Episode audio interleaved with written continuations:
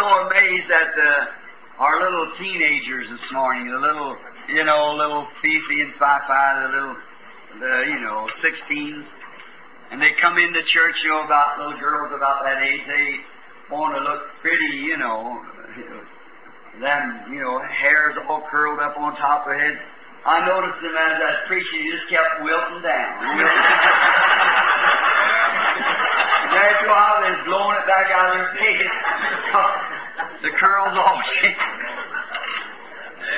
Sister Downey's little girl, and and uh, I noticed her and little uh, little little brother Collins, little uh, what's her name, little uh, Betty, little Betty. I kind of just laughed a little bit to myself, but I seen all the pretty, you know, all fixed up, and then was. well, bless your heart, honey, you're pretty to me anyhow. That's right. Amen. Pretty is is a pretty spirit that will come and sit in meetings like that and listen to the gospel. Amen. That's what makes a girl pretty. And I think any real boy that's worth marrying thinks the same thing. Amen. Thank you, sir. Somebody agree with me. That, that's right. All right, I believe that that is the truth. Now, isn't that strange to turn right straight to Daniel 9 and went over behind it? Now, I usually tell everybody don't take their coat off. It's got a hole in their shirt, so I hope mine hasn't. But, but uh, I've seen the time where I couldn't take it off with the hole in the shirt, sure enough. And I guess this one hasn't. Now, all for myself, we, and I believe for the audience, we appreciate the presence of the Holy Spirit this morning. Amen. And we appreciate the fellowship and presence of each other. How sweet, how good, how pleasant for brethren to dwell together in unity. It's like the precious anointing oil that run down the Aaron's beard all the way to the hems of his skirt. I went over to eat today over to Blue Boar. Who did I get into over there but Brother Bill here and Sister Dow sitting there just just eating away some of the best looking fried chicken I ever seen. And just having a wonderful time sweating right out of it, you know. Went on upstairs and met a big post of the church up there and they won't even pay for my dinner. Now that was really nice. I appreciate that. When I got home here, come Billy with a box of tomatoes that somebody brought me all the way from that nice, cool state of Georgia down there. Where it's so cool down there, they tell me about this time. I met a little fellow outside. I was coming off of my interviews this afternoon and coming down to the church about an hour and a half ago, and a little kind of a young fellow outside. He said, "I said, Hot." He said, "It sure is."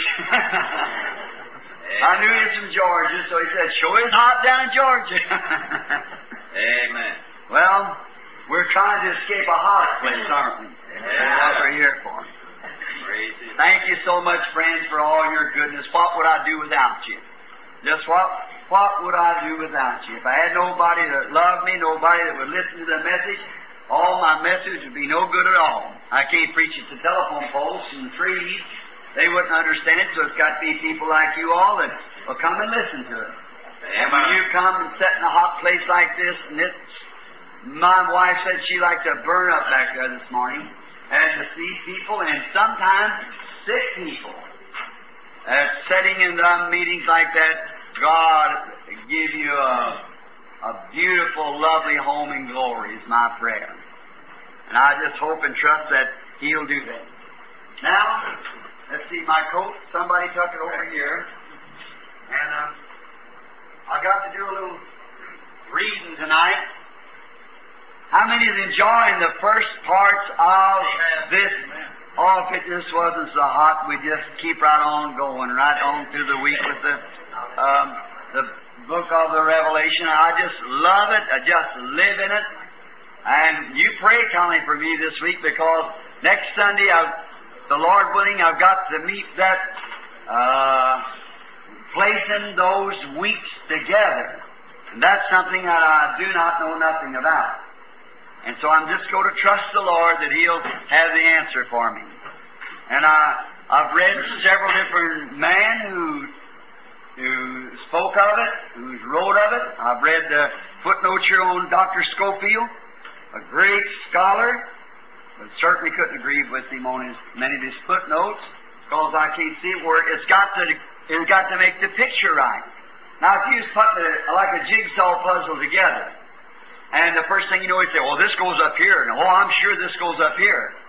Well, you got to look over here at your pattern to see what you're doing, and then if you if you don't, you'll get your scene all mixed up. Now, what if you was had a picture of a great, beautiful countryside and a cow picking grass up on the top of a tree? Now, that wouldn't be right, would it? Because you don't pick grass on top of a tree. So that's the way it is. If you the Holy Spirit doesn't place that Scripture together, then you got the whole great picture of redemption. That's what we want, the truth. And until we know the truth, we just leave it alone. And then when God gives us the truth, well then I, I'll speak of it. You know what? I guess Brother Roy Slaughter and and some of the old timers here, it started back yonder a long time ago. There was for about um, I guess the first three or four years of my ministry right here at the tabernacle, I wouldn't even preach on the subject of hell. Because I, I couldn't make out whether it was a burning place, whether it was a grave, and every time the word spoke grave, I'd get the translation that Hades, Hades is a grave. Every time it spoke of hell, Hades, the grave. And I just left it alone. So I really found out what I was speaking about, and I preached on hell. So when I really found out the whole picture and seen where it was at, because I feel that a minister is responsible to God, what he tells that congregation. Amen. Because they're going to hold right on to that. And so then, what if I've got them holding on the wrong place, and then the time comes up where that hope won't stand? And then that vision the Lord gave me some time ago when those millions, when that one speaking to me said, uh, you'll be judged first for the gospel you preached. I said, I preached the same thing Paul did and the rest of them. And all those millions of voices screamed out, we are resting on that. Amen. That was it. Right. So, I want to continue on tonight now so we won't be too long. And don't forget now, I was it this morning. I got a little note here this morning. I spoke on uh, Daniel in captivity, Gabriel coming to him uh, and instructed him of the future. That's what we had this morning, the instruction of the future. Now tonight, we're talking on the sixfold purpose of Gabriel's visit to Daniel. Next Sunday, the Lord willing, placing the 70 of weeks where they belong in the time element. And where are we standing?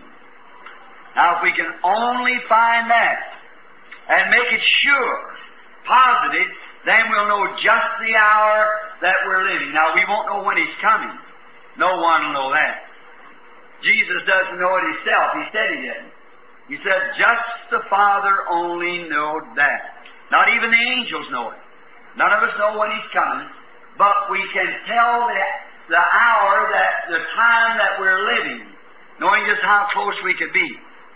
Now, for a little laugh over, because the boys are taking tapes of this, machines are running back in the room, and the tapes, of course, are sent out everywhere. Now, this morning's lesson, as we reviewed back on the fourth and fifth chapter, then we stuck the beginning with the ninth chapter of Daniel. And now tonight we're continue on with the ninth chapter. Before we approach it, let's just bow our heads for a moment and speak to the author of the Word. Our gracious God, we are sure that you know the very intent of our heart. You know why we're here. You know that we never come tonight just because that we thought it would be a nice place to come to take a little relaxation for the afternoon. Father, I do not believe there's one person here for that purpose. I believe that we are here tonight because we are deadly sincere, honest, and wanting to know, thus saith the Lord. We love you, Lord, and we love your word. If this place that you have provided for us, just a roof over our head and these concrete blocks, we are thankful to you for the place. Amen. For we believe that there is a home beyond the sky. where we are headed that way. And we think of our forefathers that didn't even have this privilege. And it makes us bow our hearts in shame, Lord, to even complain. Now, Father, we pray that you'll open to us tonight the Scripture. Come walk along to the side of each one of us as we go down this road tonight. Speak to us like you did those going to Emmaus from Jerusalem. That when the service is over tonight, we might go to our different homes and say, Did not our hearts burn within us? As we heard him speaking through his word. Bless the reading. Bless my feeble efforts, Lord. Open my mouth to that which is true and close it to that which is wrong. And give glory to thyself and glory in thy people that they might see the hour that we're living in the near coming of the Lord Jesus. For we ask it in His name, the name of Jesus Christ. Amen. Amen. Thank you, Jesus. Now to lap back our scriptures for a few moments, we find that Daniel had been in captivity for 68 long years. Think of it. Now you and your paper and pencil, I didn't get it this morning, may pick it up tonight. From AD 606 to 538. Take 538 from 606, you got 68 years. Daniel had been in a, a captive. No church to go to, no sermons to hear, nothing but he had some books and scrolls that a prophet before him had prophesied. And was with Jeremiah. Now, while in studying all the scriptures, he seen time was running out. That's the time of the 70 years, and Daniel solemnly believed every word that Jeremiah the prophet spoke. And I say to this to my class tonight, should we believe our prophets? Amen. Yes, sir. Hallelujah. For the word of the Lord came to the prophet. They have thus saith the Lord. And a true prophet will never vary from the, the other prophet's word. They'll never make it say something that it doesn't say. They'll say just exactly what the true prophet said. That makes them a prophet. Then when they get that and then they foretell what is to come, knowing this with fear in their heart, lest they should say something wrong and should lead somebody astray. We never want to do that. We want to be absolutely sure that we got the word of the Lord before we say, Thus saith the Lord. It must be an absolute direct message from the throne of God, or we should never say it. Now, while in studying the scriptures, he sees that the 70 years was running out, so him being there 68 years, left two years in the future until God would restore his people back to their homeland. While in prayer, we find out that there was a mighty angel came from heaven. Can anybody call his name? Gabriel. And he is the angel to the Jewish church. How many knows that? Everywhere it's Gabriel. Gabriel is the messenger to the chur- uh, Jewish church. Came to Mary, came to Zechariah. Always it's Gabriel. And he's one of the great angels of heaven.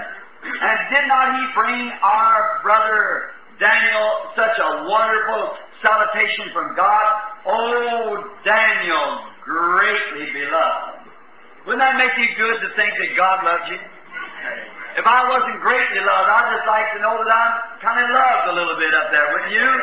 Sure, just kind of, he, he thinks of me once in a while. It would just make me just want to scream to think that he even cares for me. And we have the assurance that he does care for us. Because while we were yet sinners, Christ died in our sins, brother. And now, which we were alien from God, now has made us nigh unto God and has given us the earnest of our salvation, that is the Holy Spirit. And with a faith in there that lifts us up above the things of the world and we ride over the top of it. That's glorious, isn't it? Amen. All right. While in prayer, Gabriel come and told him that there was not only two more years before they were going back to the homeland, but told him the entire destination of that nation. Think of it. The entire destination, every journey of earth. Gabriel explained it to Daniel. Said he was sent to tell Daniel this great thing. How that prophet must have felt. And he told him that there were 70 weeks determined upon the people unto the consummation. That's the end time. So it's all over, the consummation. He said there's 70 weeks. Some of them allows that to months, some to days, some. If it's just actually weeks, there's only about two and a quarter year or one and a quarter years of it, and, and see you. That's what we got to find. To be truthful, seventy weeks are determined upon thy people. For what purpose? For what? Whose people was it determined upon? Daniel's people, the Jews. And what was it determined for? Upon not only Daniel, but upon Daniel's holy city. See, Daniel's holy city. Now, class, what was Daniel's holy city? Jerusalem. And now we're going to take, maybe get to it tonight. Where was Jerusalem? Who founded Jerusalem? Did you ever think of that? Who founded Jerusalem? When was it founded? We go get to it after a while. Who founded Jerusalem? Boy, it's a little bitty thing hid back in a corner, but it sure tells it. That's. Who founded Jerusalem? And when was it founded? All right, and that's Daniel's holy city, and we do understand that that city, which has now been a curse for 2,000 years, will be rebuilt and reestablished again. Hallelujah. And the temple worship will be set up just like it was in the beginning. That's right. Jerusalem will be. Now, and there will be a sacrifice, a daily offering, offered again, just like it was in the beginning. We go to get into most of that, I guess, tonight, or a lot of it.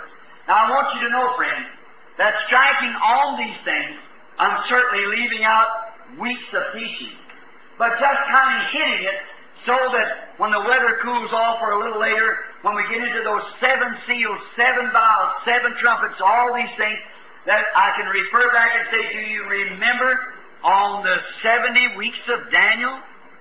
Do you remember the church age when it went up and what taken place? And these 70 weeks of Daniel covers from the going up of the church until the coming back of the church. That space is what it covers. Now, now, not all of 70 weeks of Daniel, part of it. 70 weeks are determined. Now, there was a sixfold purpose in his visit telling him what was going to come to pass. Now, there was a sixfold purpose of his coming. Now, tonight, I think we leave off over here in the scriptures of where that we was at this morning, where that uh, there was a sixfold purpose. Here we are. Now, we find out that there was the sixfold purpose. One of it, now let's get the fourth chapter, uh, fourth verse, 24th verse of the ninth chapter of Daniel. And 70 weeks are determined upon thy people. Now remember, that is all that the journey of the Israelites will have in this earth. They are determined. 70 weeks is just determined. That's all allotted to the Jews. Upon thy people and upon thy holy city. Therefore, this 70 weeks, now don't miss it, it will reveal from that time to the end of the Jews and also to the end of Jerusalem. Until there'll be a new city built. Now, Oh, I hope we get into it real good and deep tonight. Or determine upon thy people and upon thy holy city? What to, to finish the transgression. What did he tell him now? He was trying to find how long it's going to be. I know we're at the end time, like we are now. Lord, how many in this class tonight believe that we are at the end time? Say amen. Amen. Thank you. We are at the end. Now we're trying to find by God just how long that's going to be. What day are we living? That's why we're going back and picking up these prophets and so forth and trying to find out where we are. And that's what Daniel did. He set his face to God. How many read Daniel 9 today? Raise up your hands. All right, to see his prayer, how he made his confession of his people and his confession of himself. He wanted to be sure that he found out when they were to go back because he wanted to get the people ready to go back. Now, what I'm trying to do is find out when we're going up and get the people ready to go up. That we're ready. And we've set our face to God through prayers and supplications to find out, Lord, what's the hour we're living in? We've seen all these different things happening. We see the world in chaos. We see the time at hand, the handwritings on the wall, everything that God said. We hear our president speaking of another war right now coming. We hear prediction that in the Oh, in a few hours after war is predicted that nations will be nothing but volcanic dust, and we know we got it. So we know before that takes place, the church has got to go. So, Lord, where are we at? That's the reason I believe it, He'll let us know. We set our faces to find out. Now, first, let's find out. Seventy weeks are determined on my people, the holy city, to finish the transgression, make an end to sin, and uh, to make reconciliations for iniquity, to bring in everlasting righteousness, to seal up the vision and prophecy, and to anoint the most holy. That was the sixfold purpose of the visitation of Gabriel. Now, let's start number one. If you want to mark it, you've got pencils. Number one. To finish the transgression. That's the first thing. Now, to finish the transgressions of Israel who transgressed against God will be the turning away of the ungodliness of Jacob. Now, to find this, let's turn to Romans, the 11th chapter of Romans, and begin with the 21st verse of Romans 11. Now we're going to what? Finish the transgressions. Romans 11, 21. All right. For if God spared not the natural branch, which was who? Israel.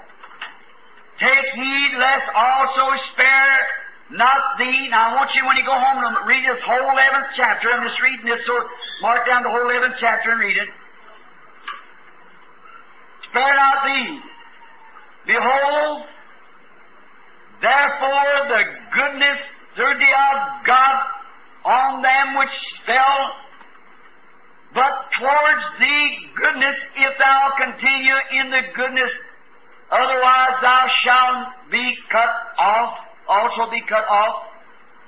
And they also, if they abide not still in un, if they abide not still in unbelief, shall be grafted in. For God is able to graft them in again. See? Telling that there will be a time that when the Gentile will be cut out and Israel come back in again. For if thou were cut out of the of the olive tree, which is wild by nature, Gentiles, and were grafted contrary to nature, we were contrary to nature, aliens, without mercy, without God, with no hope at all, and God, by His mercy to give us a chance, cut off righteous Israel because of transgressions and turned them aside, the, wild, the tame olive tree, and brought in a wild olive tree, contrary to nature, unto a good tree, how much more shall these which be the natural branches be grafted into their own olive tree? All right. Let's read on. For I would not, brethren, that you should be ignorant of this mystery, lest you should be wise in your own conceit. That blindness is part of happiness of Israel, happiness to Israel, until the fullness of the Gentiles come in, until God is finished with the Gentiles. Israel was blinded.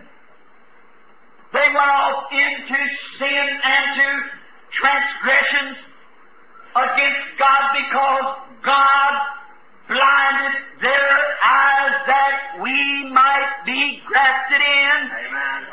Amen. You get it? Amen. 26th verse now. And so all Israel shall be saved. Amen. Amen. God blinded them purposely for you and I. They cannot see because God blinded them. And all Israel, true Israel, shall be saved. What did the angel say? Glory to finish the transgressions of Israel. I come to tell you that there will come a time when Israel's transgressions will be finished. Amen. God will cut off that wild branch and draft into that back, that real branch again. Amen. Or sometimes it makes my heart jump. See them poor, miserable people cut off out yonder not knowing where they're going and think that God in His mercy did that so I could be saved. Blinded their eyes when they're on Messiah. Shut their ears up that they could not hear Him, yet looked out at His miracles and looked out at His miracles and things that He was doing. Matthew, I believe the 12th chapter, 8th or 12th chapter, said, though Jesus had done so many miracles, yet they could not believe.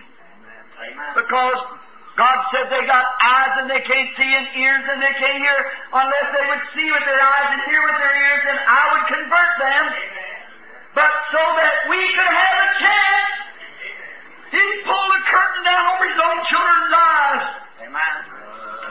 turned his own children away from the table and turned them off the leanness of spirit that he might find that we might have a chance to live, giving us life.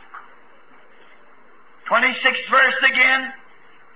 And so all Israel shall be saved, that it is written, There shall come out of Zion the deliverer, and shall turn away ungodliness from Jacob. Amen. Yes, he will come to Mount Zion one of these days, up on the Mount of Olives. They'll recognize him, and all Israel will know it's him. The Gentiles will be finished then.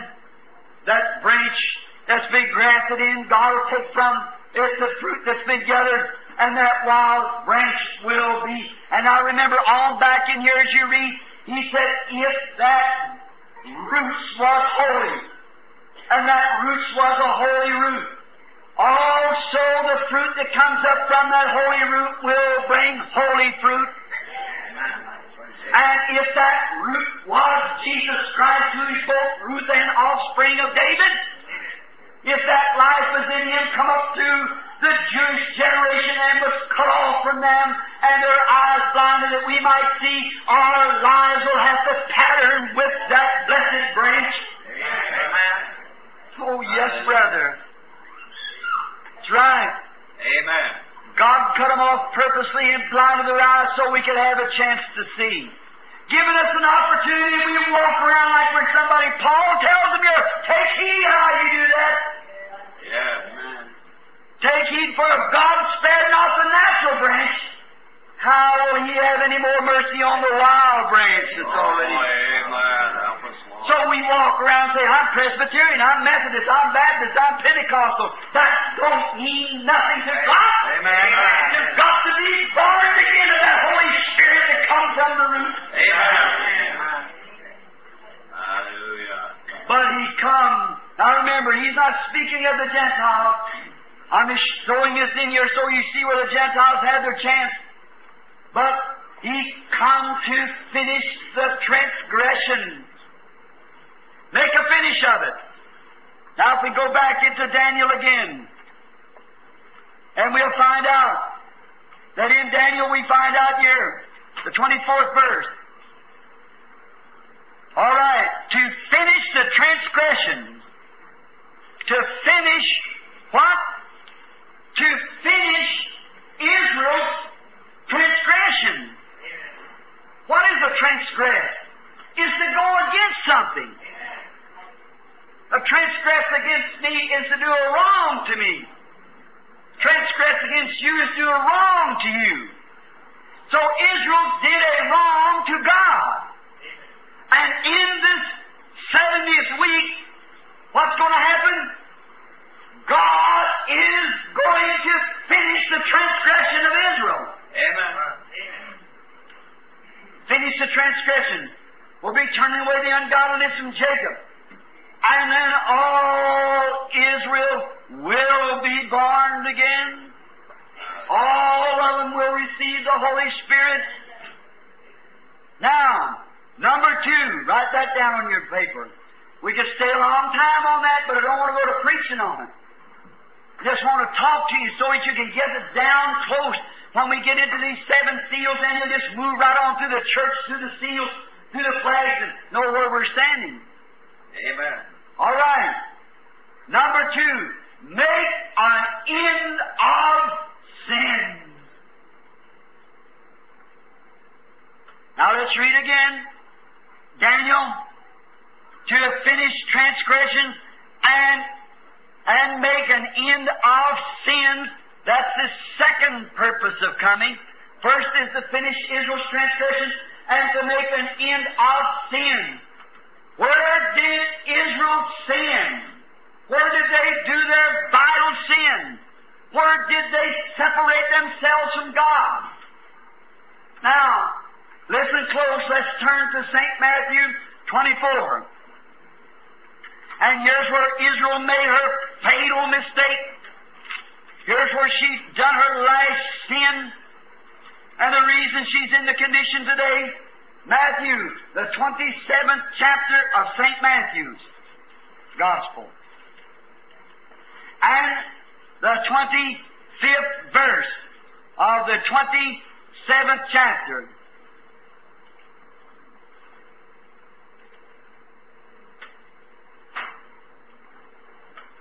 Let's begin about the, uh, uh, the 21st verse. The governor answered and said unto them, whether of these twain will ye that I release unto you? And they said, Barabbas. Now remember, that's Israel, Barabbas. Pilate said unto them, What shall I do with Jesus, which is called Christ? Listen them. They all said unto him, Let him be crucified. Remember, that's their Messiah that Daniel said would come.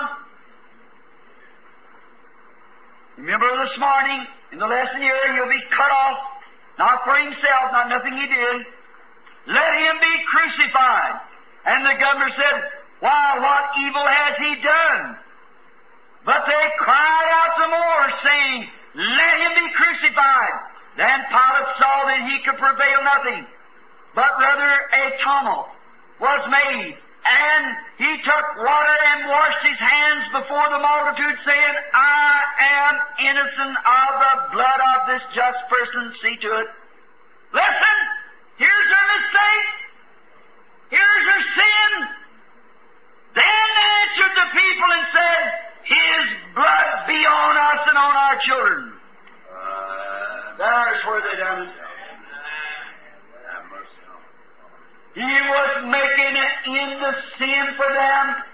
How could he do anything else but forgive them, knowing that he had to blind their eyes that we could come in? It's like his own children calling for his blood. Yeah. And they were blinded, and he knew they were blinded. That's the reason he cried for forgiveness for them. Forgive them, Father, for they don't know what they are doing. They were blind.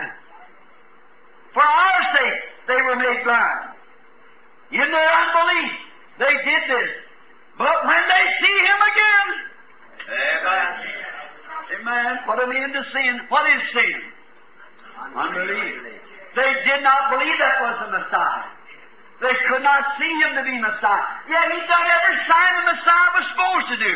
Yeah. But they could not see it. They were blind.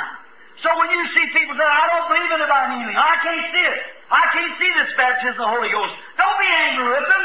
They're blind.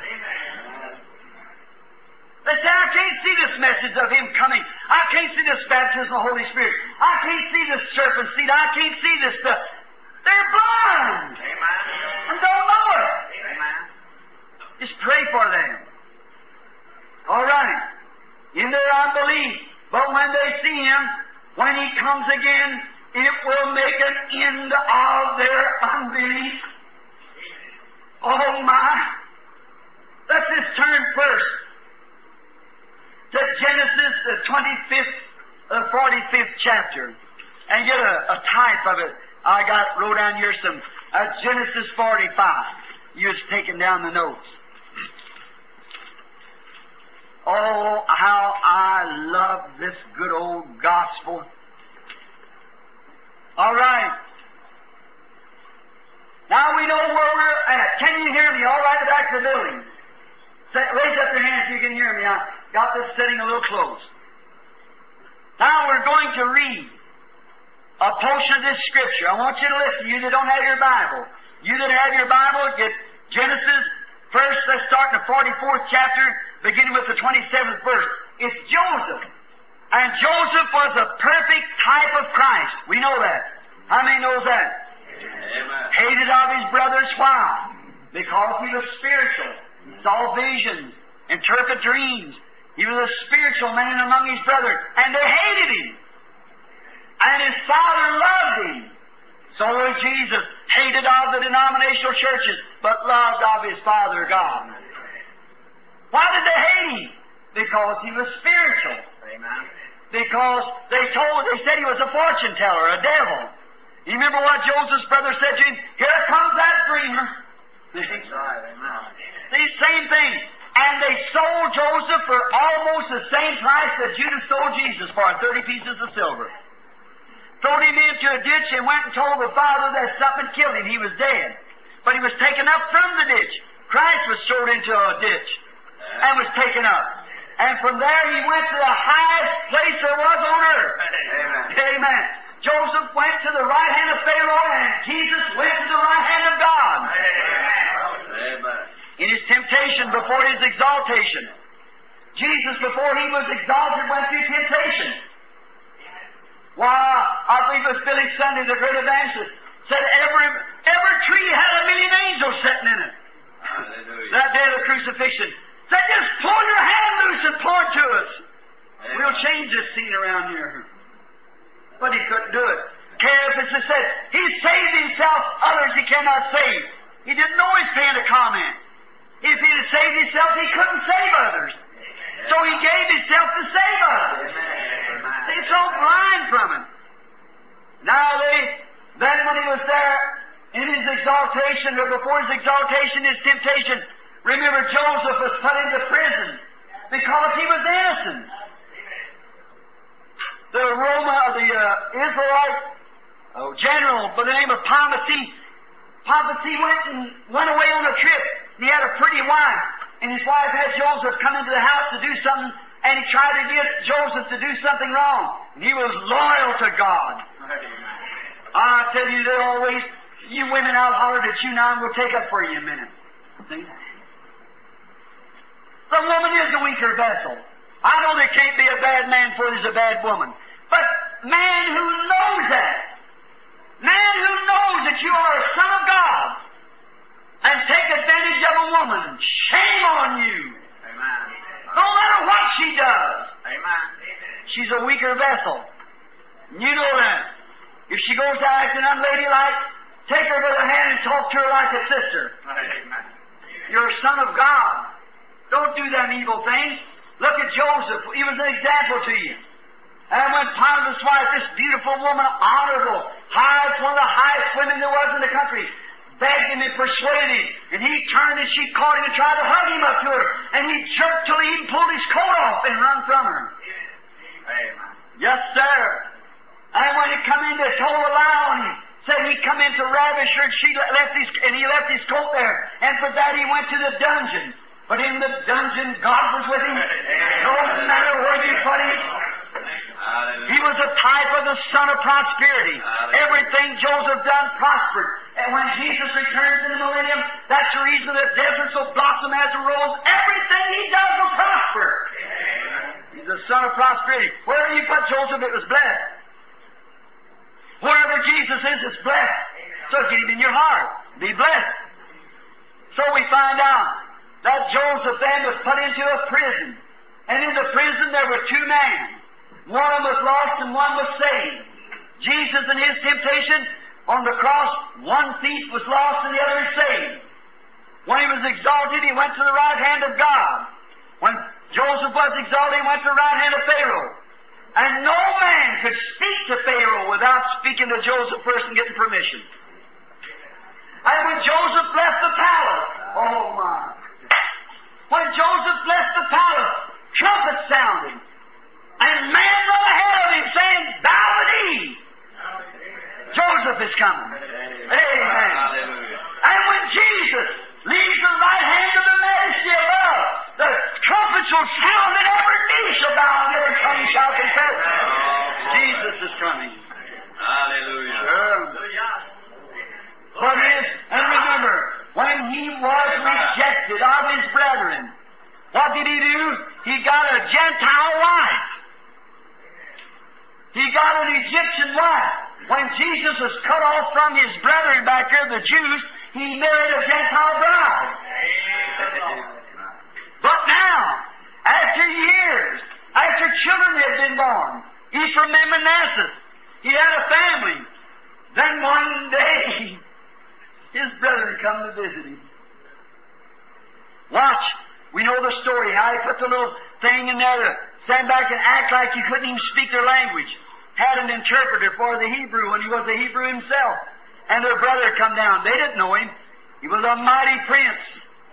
And right now, Christ visits the Jews, heals their sick and stuff, and they still don't know who he is. Amen. That Messiah. Let's begin 27th verse of the 44th chapter. And thy servant, my father, said unto us, You know that my life bare me, my wife bare me two sons, and one of them went out from me. That was Joseph, the very one that we're talking to. And I said, Surely he is torn to pieces, and I saw him not since. And if you take this also from me, and mischief befall him, you shall bring down my gray hairs with sorrow to the grave. They had little Benjamin down there, his little brother. You know who Benjamin represents? This new bunch of real, genuine Jews that's gathering there now to make that 144,000 this, this race that's coming up. Amen. Not these Wall Street crooks. No, no. That's more cannon fodder. Them ain't Jews. Them ain't Jews. The real Jews are these little Benjamins coming up and down here that never even heard the word of Jesus Christ. Right. Now therefore, come unto me, and thy father, and my father, and the lad be not with us, seeing that his life is bound up in the lad's life. God's own life is bound with Israel. He's married to her. We're going to get to that in a few minutes if the Lord willing. Amen. He's married to Israel. His life is bound to her just as I'm bound to Miss Branham back there, my wife. And you're bound to your wife. Your life is wrapped in it, and God is married to Israel. Amen. And what was it? Jacob said, My life is wrapped and bound in this child. I shall, and it shall come to pass when he seeth that the lad is not with us. Joseph is going to keep the lad, you know. We know the story. And that he will die, his daddy. And thy servant shall bring down the great hairs of thy servant our father with sorrow to the grave. Listen to that plea that Reuben's given now. For thy servant become surety that the lad unto thy unto my father, saying, If I bring do- bring him not unto thee, then I shall bear the blame to my father forever. Now therefore I pray thee, let thy servant abide instead of the lad. Oh my. See, he's standing right before Joseph, his brother. This is Joseph and he don't know him. Oh, wait till that millennium starts, brother. The, uh, instead of the lad, a bondsman to my Lord. Listen at him, confessing Lord. And let the lad go up with his brethren. For how shall I go up to my father, and the lad be not with me, lest peradventure I see the evil that shall become of my father? Pleading, giving his own life, how them Jews will stand there with their hands out. Watch. Watch now the 45th verse. Listen close, don't miss it. When Joseph could, then Joseph could not frame him, refrain himself before all them that stood with him. Brother, that's when sin's going to be made into, the unbelief is going to scatter. And he cried and he caused every man to go from him. And there stood no man with him while Joseph made himself known to his brethren. What is it? Even his own wife went back to the palace. Oh my. The bride in glory while Jesus returns. We'll get into it here. Amen. To make himself known. And he wept aloud. Joseph just couldn't hold it any longer. He screamed out. And the Egyptian and the house of Pharaoh heard it, plunged back over into the palace. Amen. They heard Joseph screaming. Now that was a type of Christ meeting the Jews. That he knows he blinded them. So that we can have a chance for when he comes to them again. Sin of Israel will be over. And Joseph said unto his brethren, I am Joseph. What do you think Jesus will say? I am your Messiah. I am the one that you crucified. Does my Father yet live? And his brothers could not answer him, for they were troubled at his presence. Amen. Oh, I got to stop here just a minute. Let's turn over to Zechariah, the 12th chapter. Turn with me now to the book of Zechariah, the 12th chapter of Zechariah. And maybe I'm taking a little too much time and starting preaching on this, but I, I hope not. And I, I want you to get it so bad. Zechariah, let's get the 12th chapter of Zechariah and see what he's going to say now when he stands before his brethren. Zechariah 12 and the 10th.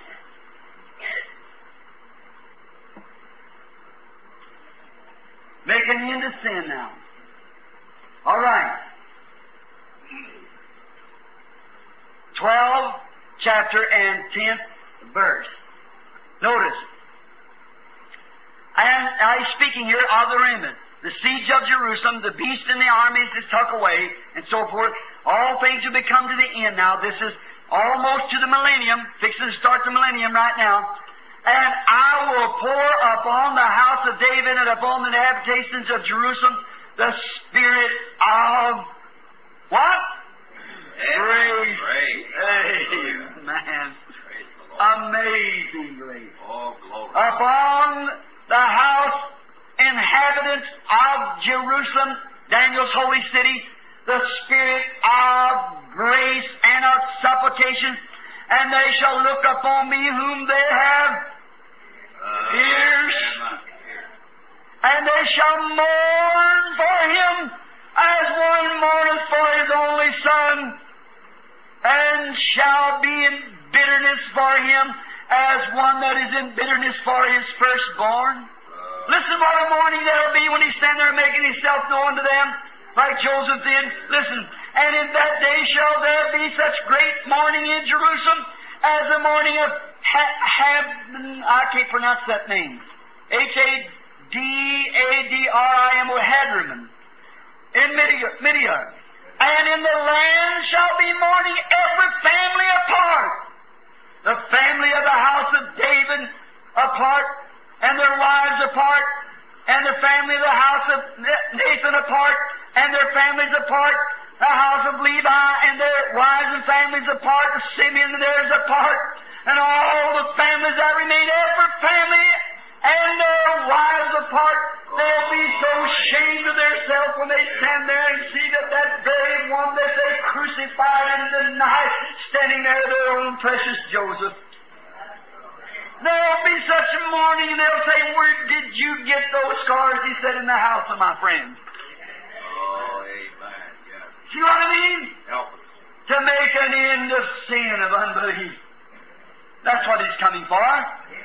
Amen. And this 70th year of Daniel, 70th week, rather, coming to make an end of sin, put it away. You understand now? What's the first? To finish the transgression, to make an end of sin. Number three, to make reconciliations for iniquity. Use writing it down.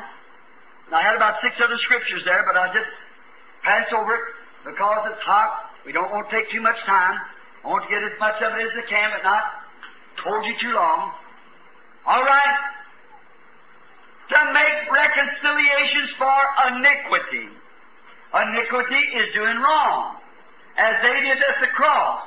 He made reconciliations, but it will not be applied to them. It was not applied to them. Why? Because they were blinded and could not see it. Amen. And why did they blind? You say, well, maybe today because I'm blind. You're willfully blind. Amen. They were blind because God blinded them, but you're blind because you're willfully blind. There's no reconciliation for you. If you believe not, I am He, said Jesus, you'll die in your sins. That's right. Now, let's turn back to Zechariah again, the 13th chapter. Now, let's listen here. Make reconciliation. Now, where this, I was looking for someone here to hear this, but maybe the Lord will get it some way. In that day there shall, in that day, Dr. Scofield has here in his footnotes or his paragraph heading, the remnant, the repented remnant pointed to the cross to make reconciliations for iniquity. Iniquity is something that you've done wrong that you know better that you ought not have done. If I conceive iniquity in my heart, God will not hear me. Now, in Zechariah the 13th chapter, let's begin at the first at the first verse. In that day there shall be a fountain opened in the house of David and to the inhabitants of Jerusalem for sin and uncleanness. There shall be a house open. Go ahead, we can just read it on down. I want you to mark that so you will read it. But, now, I've got marked out here to start at the sixth verse and read to the tenth. All right, let's read now and see. Read to the ninth, rather.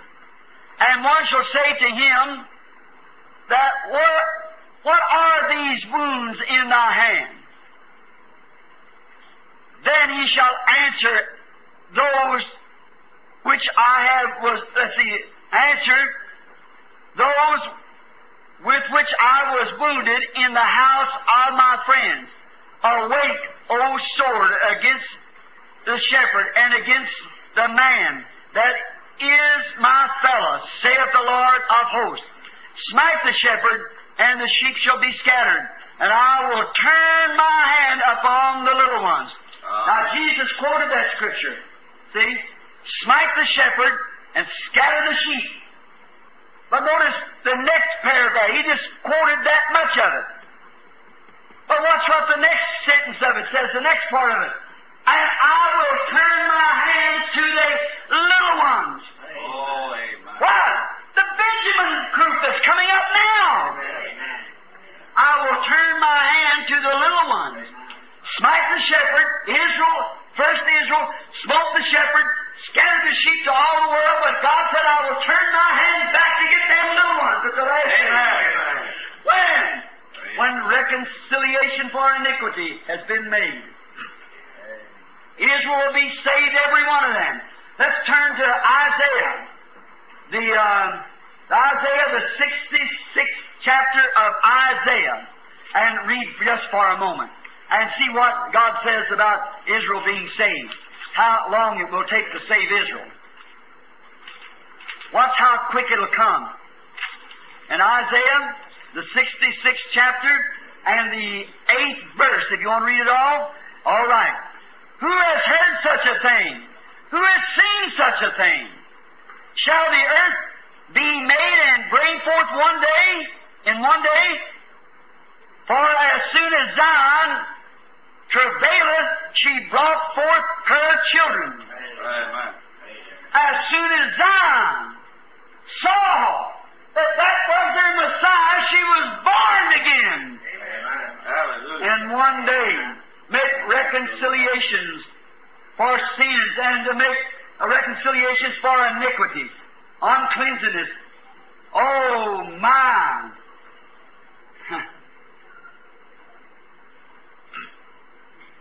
They did that what was evil, that which was wrong.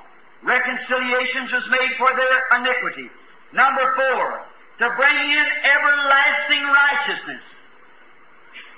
That's the fourth uh, thing that he come for. The fourth, uh, what he's come to do. To, to bring in everlasting righteousness, make an end of sin, reconciliation, and to bring in everlasting righteousness.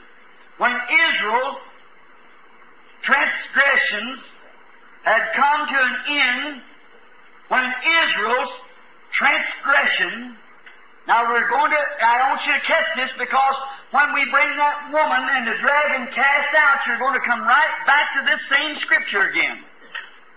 Be sure to put it down. When Israel's transgression has come to an end, Satan, who is their accuser, and our accuser, Satan will be sealed up in the bottomless pit. Amen. When what? When bringing in everlasting righteousness. Something that cannot end, all that cause unrighteousness will be done away with. Let's get Revelations, the 20th chapter, the 13th verse, just a minute. And let's read here just a minute. Revelations 20 and 13. Uh, no, I beg your pardon, Lev- Revelations 1 to 3 it is. I didn't see that little mark between it. My perspiration here gets in my eyes. Revelations, the 20th chapter, and let's see. And I saw an angel come down from heaven having the keys to the bottomless pit and a great chain in his hand. He laid hold on the dragon, that old serpent, which is the devil and Satan, and bound him a thousand years and cast him into the bottomless pit and shut him up and set a seal upon him that he should deceive the nation no more until the thousand years should be fulfilled, and after that must be loosed a little season. Make an everlasting, bring in everlasting righteousness. Satan in the bottomless pit. And when he does that and seals up the devil, which has deceived the people, now let us turn back to Habakkuk, the second chapter. Habakkuk, the second chapter. And now we're going to see why he sealed up this old serpent and what it was done for and what takes place immediately after he is sealed up. I like this, don't you? It, it, uh, it brings us to a knowledge of something. Habakkuk, Habakkuk, the second chapter and the 14th verse, I believe it is. I want to read. when this takes place, watch, for the earth shall be filled with the knowledge and the glory of the Lord as the waters covers the sea. Hallelujah. Amen. Thank you. In other words, when the enemy has been put away, the end of sin has come. The bringing in of everlasting righteousness has come. Satan is sealed up in the bottomless pit, and the knowledge of the Lord shall cover the earth as the waters covers the sea. Amen. Glory to God. It's coming, brother. It's coming. Women will be ladies and men will be gentlemen. Amen. When the knowledge of the Lord shall fill the earth and sea and sky, oh, my heart is growing, crying for that day of sweet release when our Jesus shall come back to earth again. Amen. All right. Now, the millennium then is on. That's when the millennium, when the city is to be built. Fourth, I have about six more scriptures, but we'll hurry. Now, when we come back, I'll pick up these other scriptures, but just get you a general idea. Number five, to seal up the vision and prophecy. The angel come to seal the vision and prophecy. I, I hate to say this, but some great writer that I was reading about the other day, if he didn't have that messed up, he said what it was, uh, just to show how stupid, or excuse me, I don't mean to. Forgive me, I don't mean that. I really didn't. No. A, a, a man without anointing. See? The man said, you see here, that visions and prophecy was always allowed to the Jewish church. And said from Daniel's time on, when Daniel come, it meant that they would have no more vision or no more prophecy. That all these things today that they talk about, about having visions and prophecy, was all a thing of the devil. That there was no such a thing as visions and prophecy. Brother, there was dozens of prophets after Daniel, and there was John the Baptist, there was Jesus Christ, there was the prophets to the New Testament, there was visions, there was angels. How in the world can a man say that? Lord. But you see, that was a selfish motive to trying to push something over on the people to make a little church doctrine, a little petty thing to become a reality to the people. And if the people haven't got the Holy Ghost, they'll be deceived by it. Oh, help us, Jesus. Now, let's not take what some man said. Now, there's not a scripture to prove that. So how could I take that? Well, let's find out what really is the sealing up. What?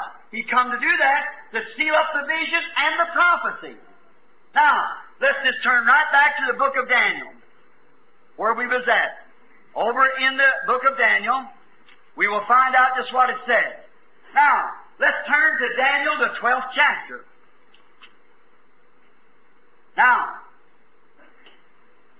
as we get to Daniel 12, now we could begin and read from, when you go home, I want you to read from the first verse on. Let's just read from the first verse down to the fourth. And at that time Michael shall stand, the great prince, which shall stand for the children of thy people. Now this is at the end time.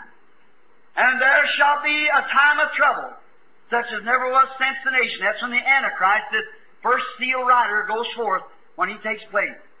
Even until this time, not in the time that when Titus took the walls of Jerusalem, that was only one place. Watch when this Antichrist, that prince that was to come, watch when he comes. Even to the same time. And at that time thy people shall be delivered, every one that's found written in the book. Amen. Thy people, Israel, shall be written in a book.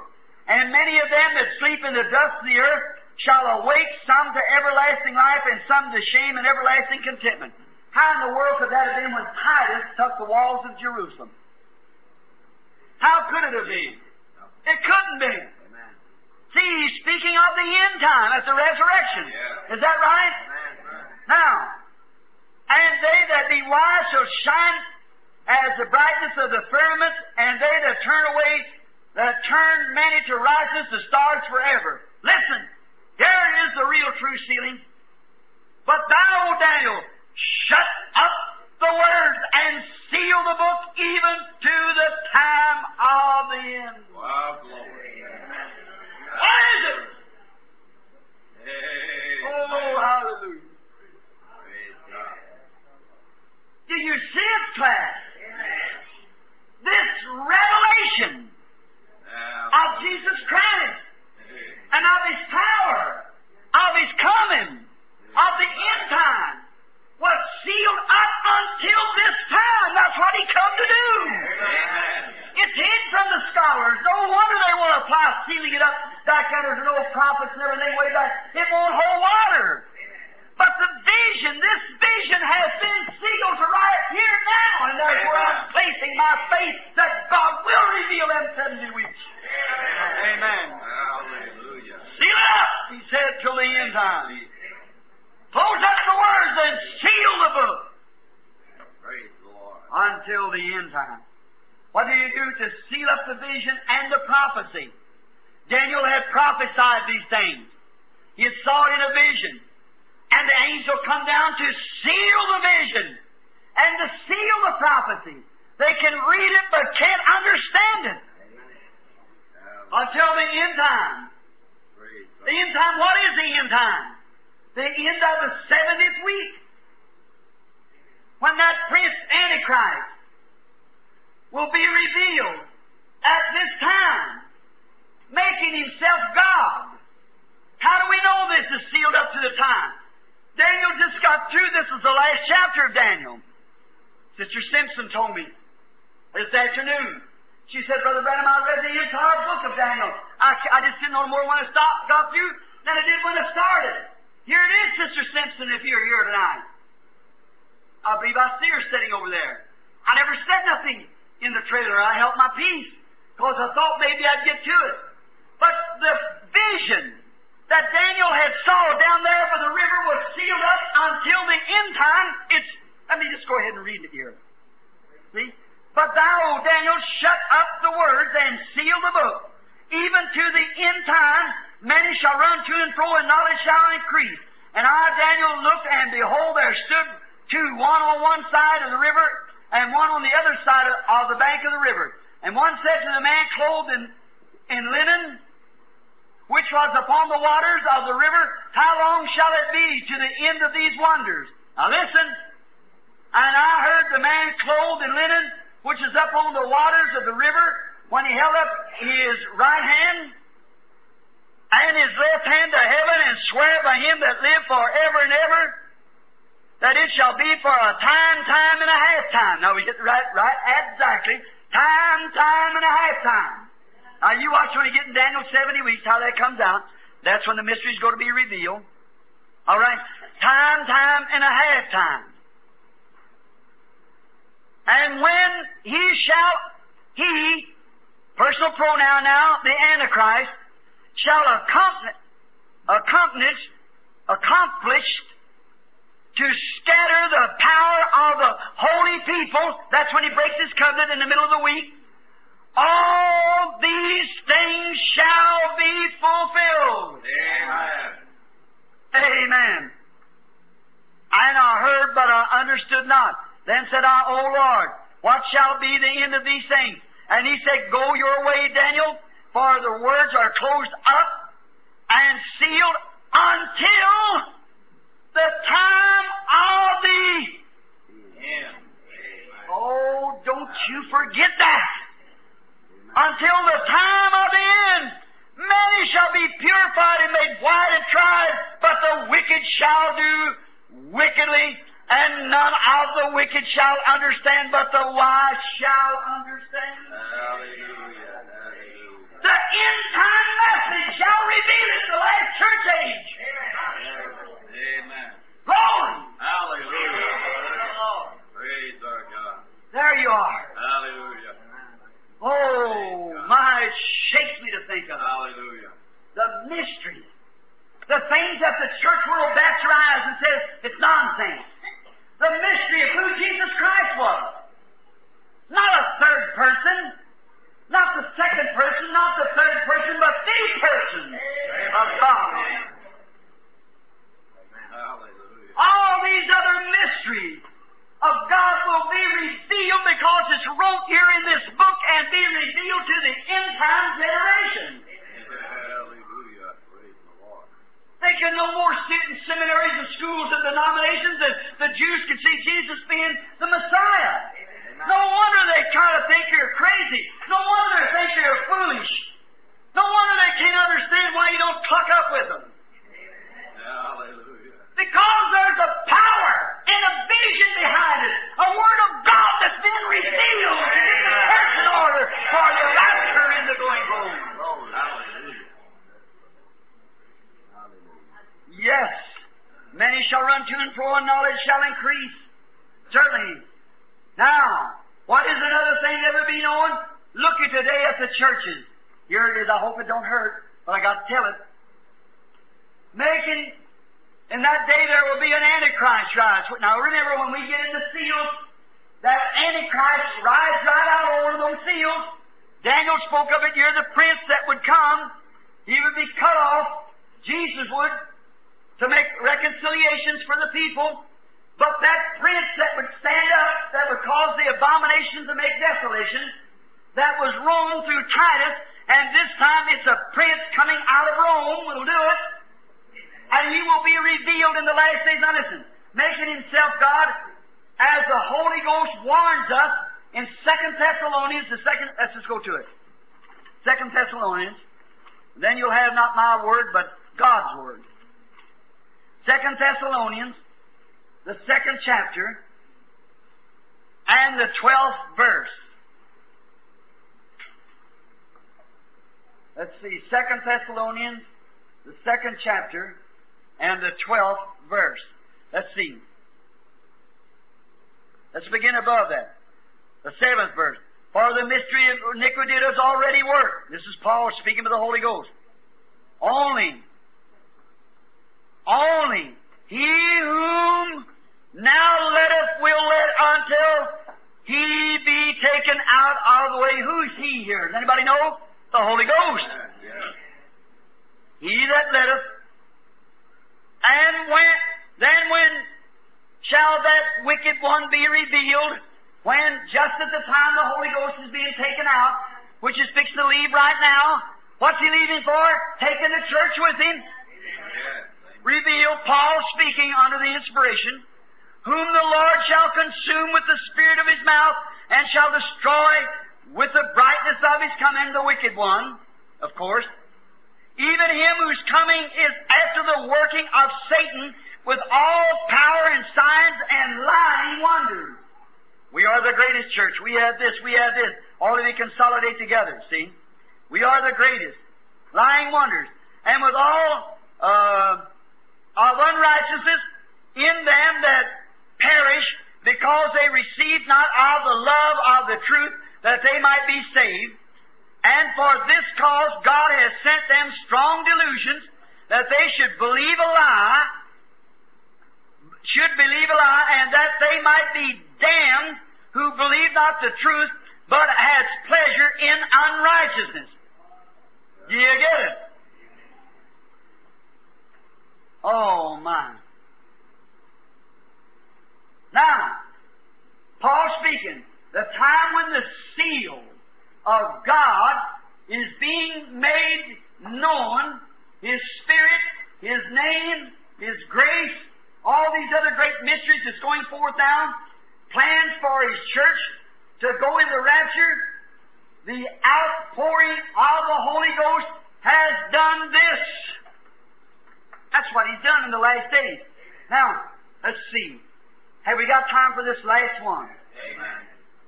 The sixth, anoint the Most High. Oh, my. Here's the one. The last thing he used to do was to what?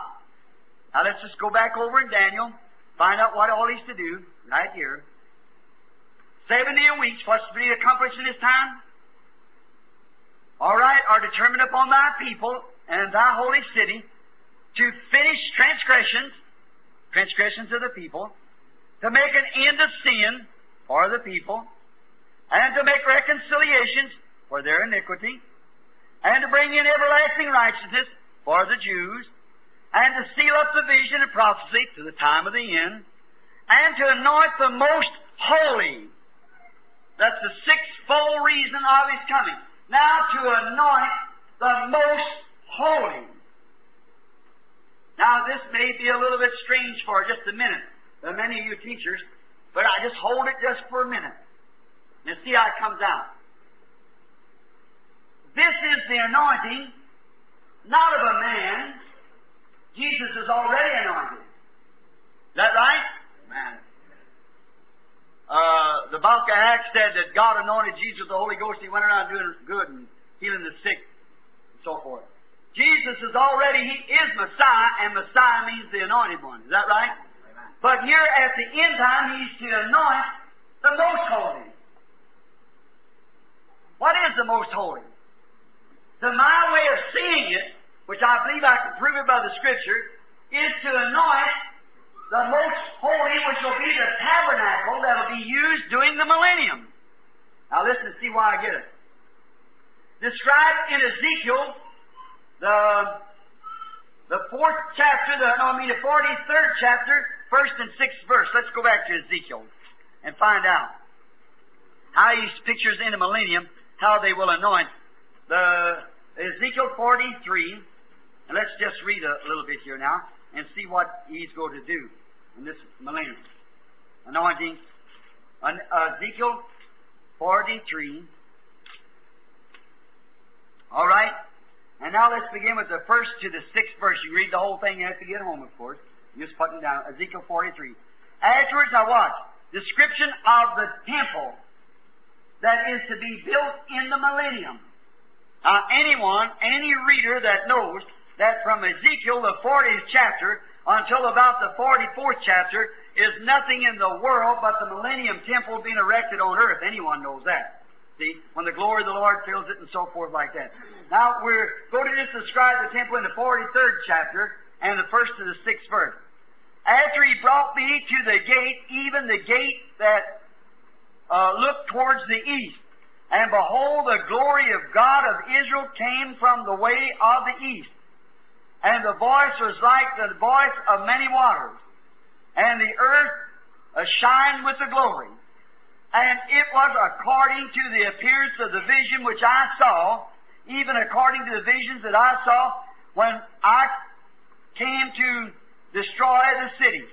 And the vision was like unto the vision that I saw by the river, uh,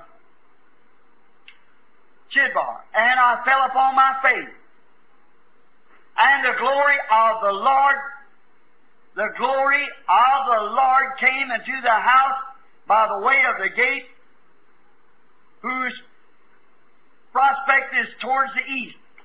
So the Spirit took me up and brought me into the inner court, and behold, the glory of the Lord filled the house, and I heard him speak unto me out of the house, and the man stood by me, anointing, anointing that temple for the millennial reign. Now note, in Leviticus, now watch how it was dedicated in Leviticus. Now, if we go back to Leviticus, we find out that Moses anointed the temple. Let's just go back while we're at it. We got that much time. And let's go back to Leviticus and find out when no, uh, uh, Moses anointed the temple. Leviticus, the eighth chapter. Oh, I just love to compare these scriptures to scriptures. Don't you love it? Amen. And then you, you just got a, a, an idea of what the, of what we're looking for and what we're doing. Now, any of you realizes that we're just using the scripture now and then on it. Now, the eighth chapter of Leviticus. Now I've got marked down here the tenth verse. Note Leviticus 8 and 10. Let's see.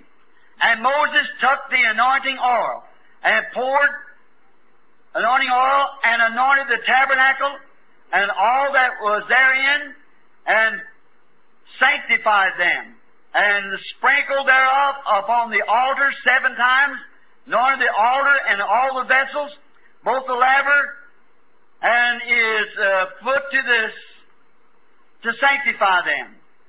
And he poured anointing oil upon Aaron's head and anointed him to sanctify him. Moses in the wilderness sanctifying or anointing the tabernacle of worship for the children of Israel when they were in their journey. It was anointed. Now, in Second Chronicles, turn over and we'll see the dedication that when the Holy Spirit took his seat at the tabernacle and watch what's taking place now. In Second Chronicles, the fifth chapter, and let's begin at the thirteenth verse. Second Chronicles, the fifth chapter, and begin at the thirteenth verse.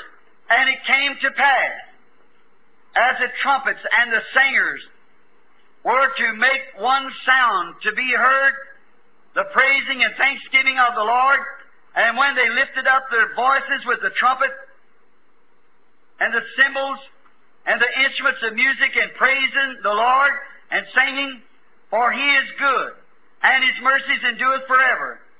That then the house was filled with a cloud, even the house of the Lord, so that the priest stood, the priest could not stand to minister by reasons of the cloud, for the glory of the Lord had filled the house of God. Hallelujah.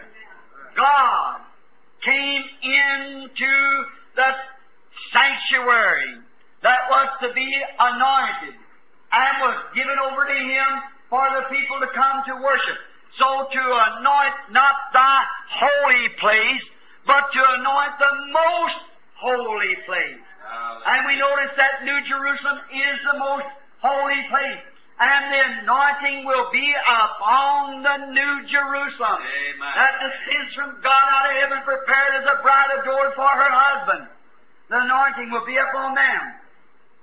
Now, when Zerubbabel dedicated his temple after it was rebuilt, it was not anointed again because it was already been anointed and been torn down. It was just instructed again. The destruction had come to it. It had been instructed again and put up so there was no anointing of it anymore. When it was one time anointed, that carried on through and it goes on till this very time. But when God sets up the millennium tabernacle, He will anoint the most holy.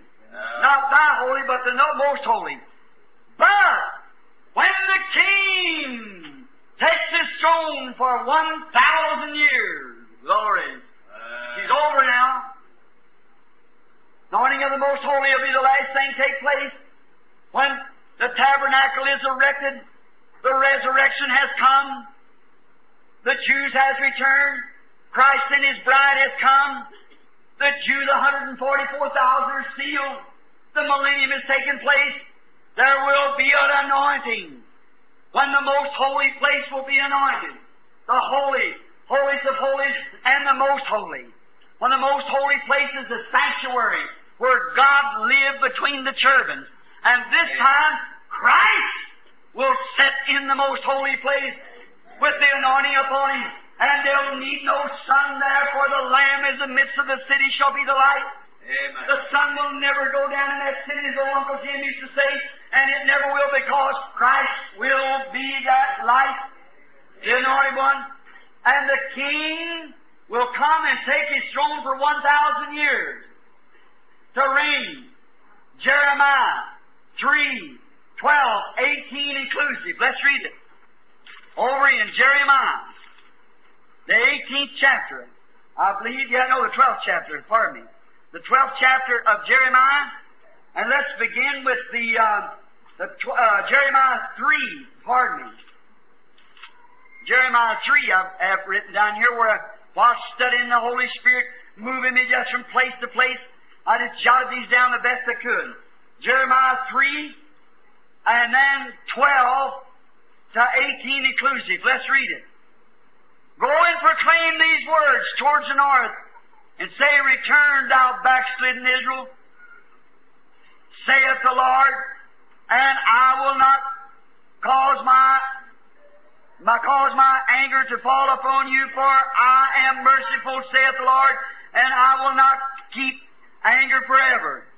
Only acknowledge thine iniquity, that thou hast transgressed against the Lord thy God, and hast scattered thy ways to the stranger under every green tree. That's what they've done from east, west, every nation.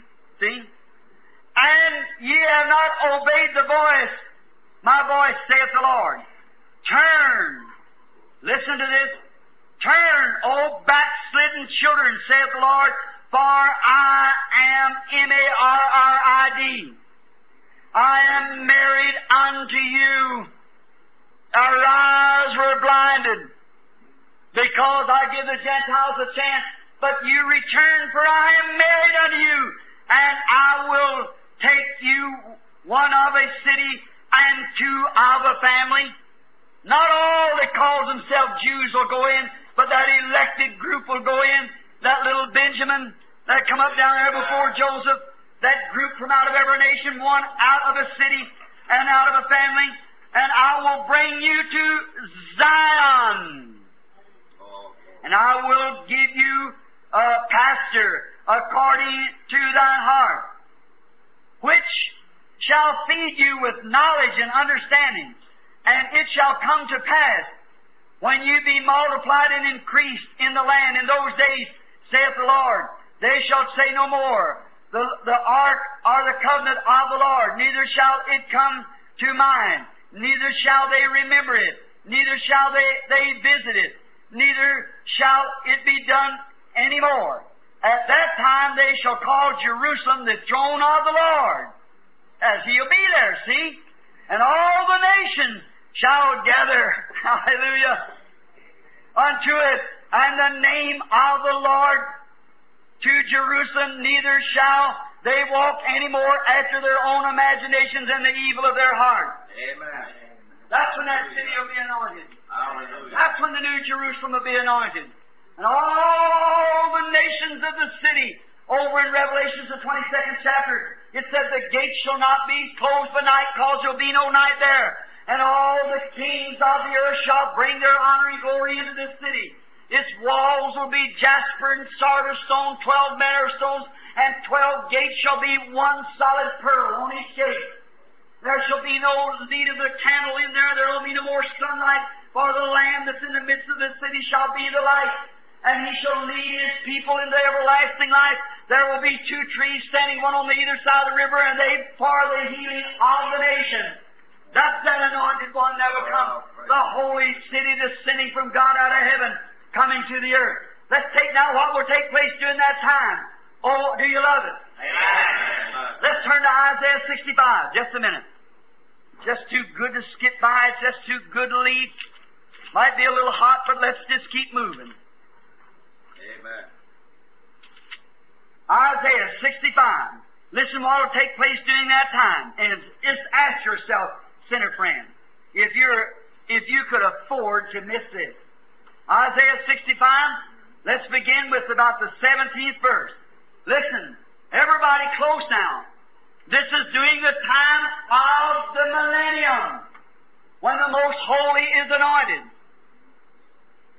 For behold, I will create new heavens and new earth, and the former shall not be remembered nor come into mind. But be glad and rejoice even in that which I create. For behold, I create Jerusalem. I create Jerusalem. That's the new Jerusalem. A joy and her people a joy. What is the anointing? The joy of the Lord. Hallelujah. Create Jerusalem a joy and her people a joy. And I will rejoice in Jerusalem, the King in the throne, on the royal majesty of the throne, the eternal throne, and the eternal people with an eternal joy in an eternal city. Oh my. And I will rejoice in Jerusalem and joy in my people. And the voice of weeping shall be no more heard in her, nor the voice of crying. There shall be no more this infant of days, nor an old man that has not fulfilled his days. For the child shall die a hundred years old, but a sinner being a hundred years old shall be accursed. And they shall build houses and inhabit them. They shall plant vineyards and they shall eat the fruit of them. They shall not build and another inhabit. That is, you die and your son take your place. Build and another inhabit. They shall not plant and another eat thereof. For as the days of a tree shall the days of my people and my elect, long shall they enjoy the works of their hands. They shall not labor in vain that bring forth for trouble. For they are the seed of the blessed of the Lord, and their offsprings with them. Hallelujah. And it shall come to pass before they call, I will answer. Bless the name That of the Lord. glorious anointing in behind the cherubim, I'll answer. And while they are yet speaking, I will hear. The wolf and the lamb shall feed together, the lion shall eat straw like the bullock, the dust shall be the serpent's meat, and they shall not hurt nor destroy in all my holy mountain, saith the Lord. Glory. Hallelujah. Can you miss it? No. Jerk right back here again, and Isaiah speaking again at the 11th chapter, the first verse to the ninth. Listen what he says here again when he catches a vision after he sees the women, the way they'll be acting in the last days. Now, uh, Isaiah 11 to 1. And there shall come forth a rod out of the stem of Jesse, a branch that shall grow out of his roots. Who was that? Christ. Out of his roots. And the Spirit of the Lord shall rest upon him. The Spirit of wisdom, of understanding, the Spirit of counsel, might, the Spirit of knowledge, and the fear of the Lord. And shall make him of quick understanding, and the fear of the Lord. And he shall not judge after the sight of his eyes, neither after the hearing of his ears. But with righteousness shall he judge the poor, and reprove their iniquity for the meek of the earth, and he shall smite the earth with the rod of his mouth, and with the breath of his lips shall he slay the wicked. The righteous shall be girded of the loins, and the faithful the gird of the reins, and the wolf also shall dwell with the lamb. Amen. And the leopard shall lie down with the kid, that's the goat, and the calf, and the young lion, and the fatling, uh, shall, uh, the lion, and the fatling together, and a little child shall lead them. The cow and the bear shall feed their young ones, and shall lie down together, and the lion shall eat straw like an ox, and the suckling child shall play upon the hole of the ass, and the weaned child shall put his hand in the crop that's den. They shall not hurt or destroy in all my holy mountains, for the earth shall be full of the knowledge as the water covers the sea. Hallelujah. That's in that New Jerusalem. That new branch here is referred to of the branch of David. He's both branch and offspring. Now, after this, the bride appears, after the 70 weeks, the bride appears in Revelation, the 19th chapter, the first and the 16th verse. She arrives with her bridegroom, the mighty king. Oh my, I don't know where we're going to get to all right now. Just got it so right. Let's just read part of this anyhow. Here's where the bride comes after this. See, after the millennium sets in, then Christ comes back with the bride. Right? 1 to 16. And uh, the 19th chapter. And after these things, after this tribulation, after the woes, after the seals, after the plagues, after the casting out of Satan, after the setting up of the millennium, watch. After these things, I heard a voice of much people in heaven saying, Hallelujah! Salvation, glory, honor, power unto the Lord our God. For true and righteous are thy judgments.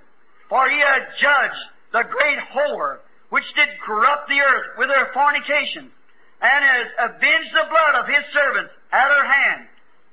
And again he, they and again they said, Hallelujah! And her smoke rose up forever and ever. That's the old prostitute church. Her smoke rose up. And the four and twenty elders and the four beasts fell down and worshiped God that sat upon the throne saying, Amen! Hallelujah! And the voice came out of the throne saying, Praise our God! Praise our God, all ye his servants, and ye that fear him, both small and great. And I heard, as it was the voice of a great multitude, listen, here you are, church. That's just showing up in the third chapter. Here she comes. See? And I, the sixth verse. And I heard as it were the voice of a great multitude, and as the voice of many waters, and as the voice of a mighty thundering, saying, Hallelujah, for the Lord God omnipotent reigneth. Amen. Hallelujah. Watch, the marriage of the Lamb comes now. Here she comes. Let us be glad and rejoice and give honor to Him, for the marriage of the Lamb is come, and His wife has made herself ready. Ah, praise the Lord. Here she comes, both bride and bridegroom. And to her was granted that she should be arrayed in fine linen, clean and white. For the fine linen is righteousness of saints. And he said unto me, Right blessed are they which are called unto the wedding supper of the Lamb. And he said unto me, These are true sayings of God. Hallelujah. And I fell down at the feet to worship him. And he said to me, See thou doest it not.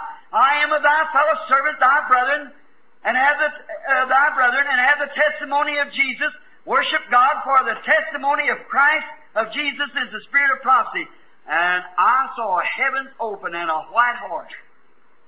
Oh my. And he that sat thereon was called faithful and true, and righteousness does he judge and make war. And his eyes was as flames of fire, and his head was many crowns. He was crowned what? King of kings. Hallelujah. And he had a name written that no man know but himself. And he was clothed with white vesture dipped in blood, and his name is called the Word of God. In the beginning was the Word, and the Word was God, and the Word was made flesh and dwelt among us. Who was it? Jesus. And his name is called the Word of God. And the armies which were in heaven followed him upon white horses clothed in fine linen, white and clean. Glory. Here he comes. And out of his mouth is go a sharp sword. That and that it should smite the nations, and shall rule them with a rod of iron. And he treadeth the winepress of the fierceness of the wrath of Almighty God. And he had on his vesture and on his thigh a name written, King of Kings and Lord of Lords. What was it? His people just crowned him. Amen. King of King and Lord of Lords, coming back to his holy temple, anointed with the presence of God to live and to reign through the millennium with his church. Amen. God. The appearing with the mighty King to take her place at his side, the new royal anointed temple. Now the sixfold purpose of Revelation 6, 1 to Revelation 1921 is fulfilled. Listen, I'm closing. The seven seals, seven trumpets, seven vials, three woes, woman in the sun, casting out of the devil, of the red dragon, comes between these times during the great tribulation period. Don't forget it. All these things take place during this time, but here is the sixfold purpose of His coming. Do you believe it? Hallelujah. What a glorious time lays in store for those who love the Lord. I tell you, friends, we can't afford to miss that. Don't miss that for whatever you do. Be sure. Now, next Sunday, if the Lord is willing, I want to present, if He will help me, to show just exactly for each one of those seven days where they took place, bringing this same same thing that I did today, and place those seven times, seven weeks, seventy of weeks, right in the place of that Jewish sanctuary, and show just exactly where we're living here at the end. The Lord willing. Do you love Him? Yes. Could you afford to miss heaven? We're at the end time. What's He coming to do? First thing will take place before Jesus ever comes to the earth. What will be the first thing? The church will be what? Raptured. Will Jesus come to the earth and walk around the grave and shake hands with Papa and Mama, talk to us all here and go up? No. How will it be? The, we say this to you by the by the word of the Lord that we which are alive and remain, Second Thessalonians fifth chapter, we which are alive and remain to the coming of the Lord shall not hinder or prevent those that are asleep. For the trumpet of God shall sound, the dead in Christ shall rise first, and we which are alive and remain shall be caught up together with them to meet the Lord in the air. Amen. We'll be caught away in a moment of the twinkling of an eye. Amen. During that time, that ends the church age. Then down here on the earth, God starts dealing with the Jews. There'll be two prophets. The 11th chapter, we'll pick that up. Two anointed prophets, like Elijah and Moses, who I think it is. And they'll bring great curses after they have seen that they have consolidated and Rome has broke its covenant, that prince, in the middle of this 70th week, it'll break its covenant with Rome, or Rome will break it with Israel, and that'll cause the abomination again to scatter, and there will be the great flood when the Gentile remnant, the sleeping virgin, the dragon, Rome, spurted water out of his mouth to make war with the remnant of the woman's seed that keep the commandments of God. Rome will do that. A confederation church will consolidate them together and bring the Jews into this confederation and bring them back to their own temple worship again in the Thus saith the Lord out of the Bible, and they will have their own church. They are what now? I just called it just now, fresh. They are now a nation recognized. Is that right? Amen. But they have not their temple worship yet. Hallelujah. And when they establish the temple worship, the church will be gone.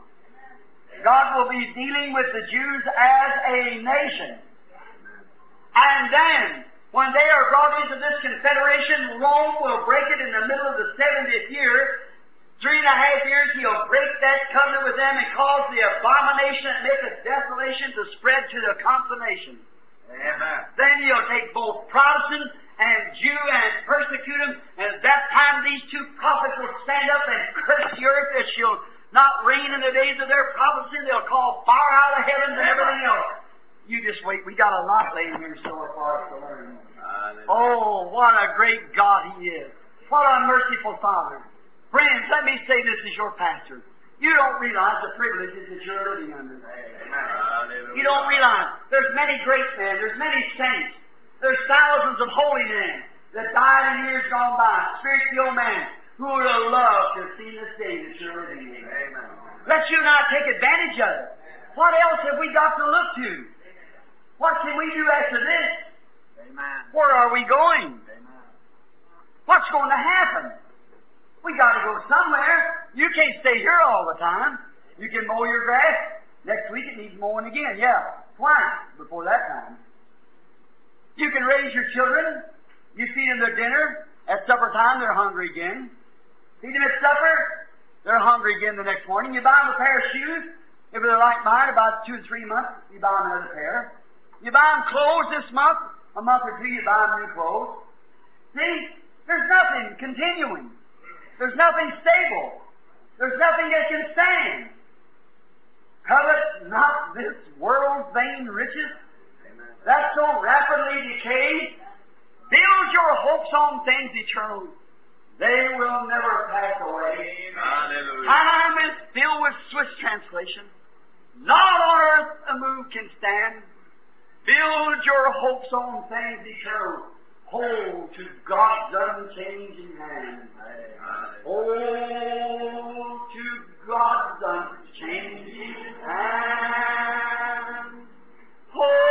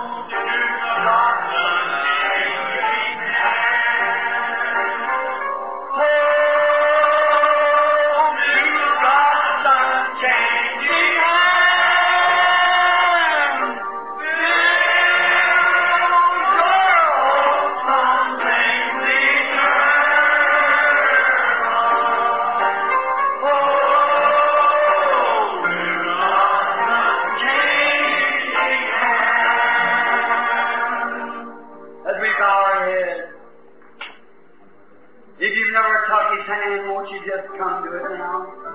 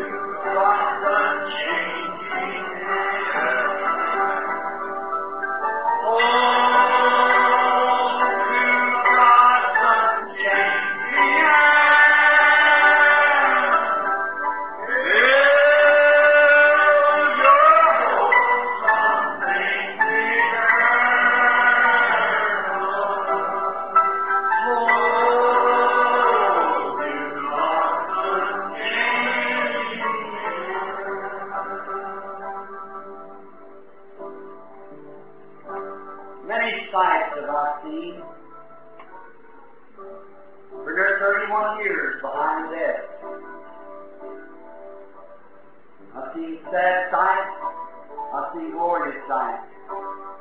The saddest sights that I ever seen in my life as much as I've seen starving children in the street. I've seen mothers begging for one piece of bread. Saddest sight I ever see is to see a man, a human being, who wished to be a son of God, dying without knowing God. I remember a woman standing at the door one night of this church, laughed at me and said I wouldn't let my cow have the kind of religion he's got. Less than one hour, I was called to the hospital. Beautiful woman, about 22 years old. She was screaming, get that preacher here. She cackled her face. And I walked up, the old sister said, you're too late, Brother Branham. She died about five minutes ago. I said, can I see her? Said, she screamed for you the last verse. Get that preacher, Brother Branham. Her husband's there, to say a prayer for her. Say a prayer. Said, too late now. I pulled the cover down. She had big brown eyes, beautiful woman. Little freckled across her, her face, auburn hair. Very attractive. She suffered so hard to the freckles stood out on her face like pimples. Her eyes were both come out of the sockets like that. Of course, her bowels and kidneys had acted, which is in the, in the uh, everyone does that is they're dying mostly. And there she was laying in that condition. Her mouth open, and her lids here had covered the brown part of her eye. I'll never forget it. That song comes to my mind. Cover me riches, come. I stood by the side of a man right over here in Port Fulton dying. They called me to his bedside when I prayed with him at the altar one night. He put his arm around the woman. I said, take your arm from around that lady. He said, I'm leading her to God. I said, not your arm around her. I don't believe in such stuff as that. He got angry and stomped out the door. I went to him a little later when he was dying. He looked at me in the face and said, Don't pray for me, Brother Bill. I'm lost. I'm gone. But all I ever gained is been gone. I stood right out there in the corner, a little piece from here one day, to a man that called me to his bedside when he was dying. He said, I always ordered such and such and such. He said, but I never did serve the Lord. Many times have I kept from going to the altar. He said, Brother Branham, pray that God let my little girl atone for the things that I've done. Maybe she can do something for the Lord. I said, that can't be done, brother. The things that she would have done is lost.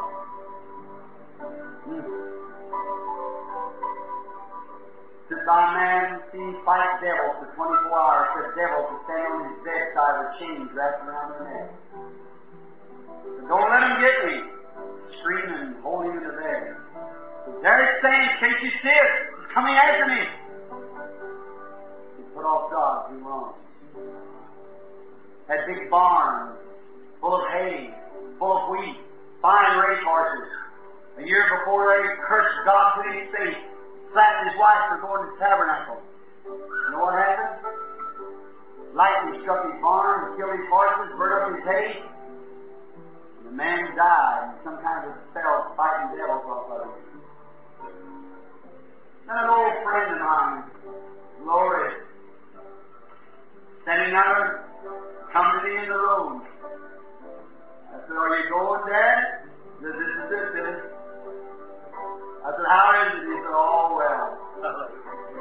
Children up alongside the bed.